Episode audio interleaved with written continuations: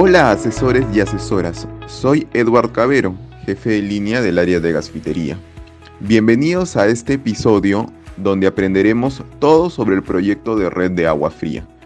Y para que nos guíe en este aprendizaje, le damos la bienvenida al Momo Juan García.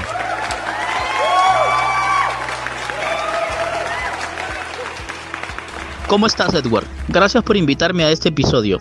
Es genial hacer saber a las asesoras y asesores la importancia de brindar una buena atención a nuestras clientas y clientes. Para ello, te contaré una experiencia que tuve con un cliente. Fue la semana pasada, yo estaba por el área de gafitería y vi a un señor que miraba atentamente los tubos de PVC. De inmediato, me le acerqué para consultarle qué deseaba. Él me contestó que él estaba buscando todos los implementos para la instalación de la red de agua en su hogar ya que querían reemplazarlo porque en los últimos meses estaba teniendo fuga de agua y su recibo estaba incrementando. Con la información brindada, comencé a explicarle que la red de agua fría es un servicio esencial para el domicilio, ya que en esta red nos permite distribuir el agua hacia las tuberías que alimentan directamente a las griferías de las cocinas, baños, lavaderos, termas, etc., los cuales están en la planta baja, sótano o algún nivel superior. Luego acoté que la red de agua fría está compuesta de un conjunto de tuberías, equipos y accesorios que se encuentran dentro del límite de propiedad del domicilio y que son destinados a suministrar agua libre de contaminación y a un abastecimiento más seguro hacia nuestros servicios en la vivienda. Un producto esencial en la instalación son los tubos de PVC, ya que pueden soportar hasta 45 grados de temperatura de forma constante, antes que se produzca alguna deformación en su composición. Por eso el uso exclusivo para agua fría. El cliente estaba atento a mis explicaciones, pero después me preguntó si había una forma de instalación de la red o abastecimiento del agua. Le expliqué que existen dos tipos de abastecimiento. El abastecimiento directo. Este tipo de abastecimiento se da cuando el agua proviene desde la red de la vivienda o de la red hacia un tanque elevado. Y el abastecimiento indirecto. Este tipo de abastecimiento se da cuando el agua proviene desde la red hacia una cisterna y por intermedio de una bomba de agua es elevado hacia un tanque de alimentación al domicilio de agua por gravedad. En un momento el cliente me miró y dijo que estaba bien toda la información que le estaba brindando, pero por lo que había visto le parecía muy fácil la instalación de la red. Ante ello le comenté que no era tanto así.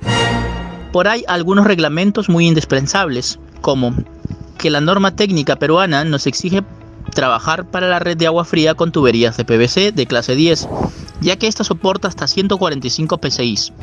Al respecto, es importante señalar que existen diferentes clases de tuberías. Es así que las tuberías cumplen una serie de estándares que han sido debidamente comprobados en laboratorio para garantizar su uso en redes de agua y desagüe y así resistir las temperaturas, ácidos, impactos, aplancamiento y ablandamiento. Todo ello está debidamente normado por los siguientes estándares. La NTP 399.002 S/P, que es la norma técnica peruana para tuberías simples a presión, y la NTP 399.166 C/R, que es la norma técnica peruana para tuberías con rosca. Posteriormente le expliqué que existen dos tipos de tubos para agua, los tubos a presión Trabaja con pegamentos para PVC. Sirve para embonar. El espesor de pared es más delgado, pero es clase 10, 145 psi. Y los tubos con rosca trabajan con cinta de teflón y conexiones con rosca. Sirve para enroscar. El espesor de pared es más grueso, pero es de clase 10, 145 psi. Recordemos que en las tuberías de agua fría no existen tubos pesados o livianos. Las normas son referentes para edificaciones y casas. Posteriormente le dije al cliente que debemos considerar que las medidas referenciales de todos los tubos de salida de agua con los que se contará en la vivienda deben ser en las duchas estará a una altura de 2 metros a 2.2 metros. Se, instala ducha eléctrica del piso terminado. En el caso de las mezcladoras o punto de agua fría, la distancia será de 1 a 1 metro 10 del piso terminado. En los lavatorios de los baños se coloca una altura de 55 a 60 centímetros del piso terminado. En los inodoros la altura será de 15 centímetros del piso terminado. Y finalmente, en los lavaderos de cocina, la altura será de 1 metro 10 si la grifería estará en la pared y 70 centímetros si estará sobre el mueble. El cliente muy entusiasmado me comentó que quería él mismo instalar su propia red de agua fría. Ante ello le dije que sí lo podía hacer, sin ningún problema, solo debía seguir los siguientes pasos. Pero antes de ello, le describí los drivers, los materiales y herramientas que necesitaríamos para este proyecto. Como drivers principales tendremos al tubo de PVC de media pulgada, clase 10, y al tubo de PVC de 3 cuartos de pulgada, clase 10. Los materiales que necesitaremos son conexiones de PVC con rosca o presión, según el trabajo, codos, Ts, uniones, niples, etc.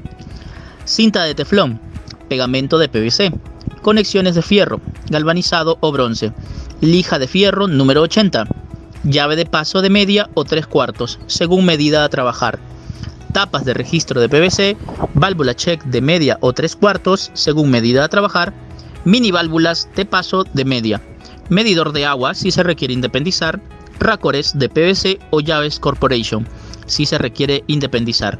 Y caja de concreto de PVC.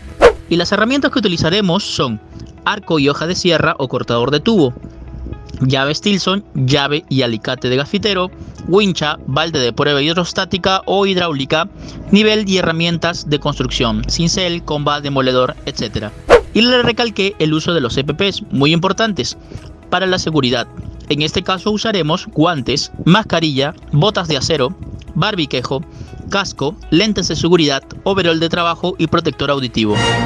Importante, la instalación de una red de agua fría se ejecuta en una construcción con la que aún no se ha realizado el acabado de las paredes, con la finalidad de empotrar las tuberías de agua según el diseño y distribución de los puntos de agua con los que se contará en la vivienda.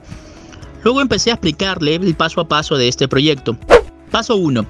Colocar una llave de paso de media para conectar la red de agua externa al domicilio. Luego colocar una válvula check de media.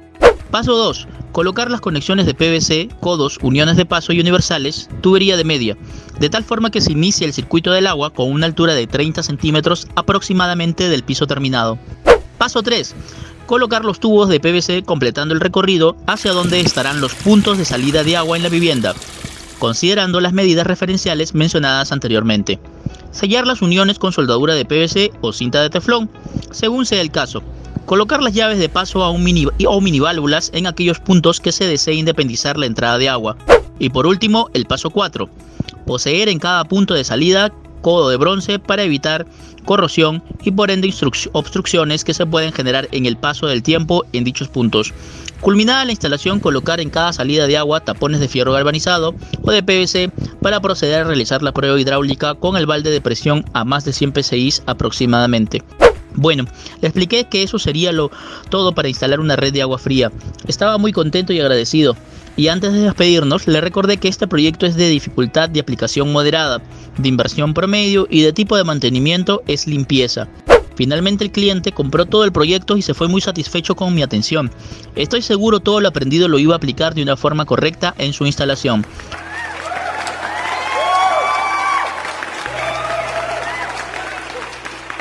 Ahora asesoras y asesores. A continuación les daré algunos consejos de atención al cliente. No contamos con servicio de instalación para este proyecto.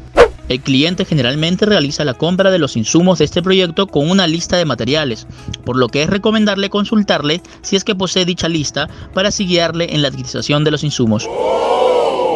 En caso desee contar con un sistema de medición o consumo de agua, se le debe recomendar al cliente adquirir medidores de agua interno, Generalmente esto se emplea para un edificio que posee varios departamentos o se desea independizar la entrada de una vivienda o piso. Recuerda ofrecer a nuestros clientes financiamiento con tarjeta CMR.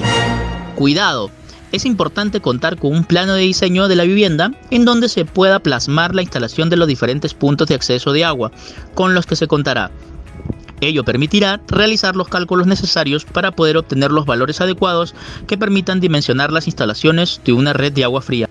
Recuerda, el sistema de pegado de una red de agua fría se realiza usando el pegamento de PVC de color azul, recomendable, ya que nos permite trabajar en condiciones húmedas teniendo un secado rápido y soporta las altas presiones de agua. Los maestros por lo general llevan el tubo con rosca porque piensan que el tubo al ser más grueso es mejor y resistirá mayor presión. Esto no es correcto, ya que mientras ambos tubos poseen clase 10 van a resistir lo mismo. Muchas gracias Edward por la atención prestada. Gracias a ti Juan, una excelente historia de aprendizaje que nos contaste. Así es, asesoras y asesores, preparémonos siempre para brindar un excelente servicio a nuestros clientes y clientas. También quiero recordarles que si tienen alguna duda, no olviden consultar su manual. Espero que sigan atentos a los demás episodios para realizar mayores ventas. Muchas gracias.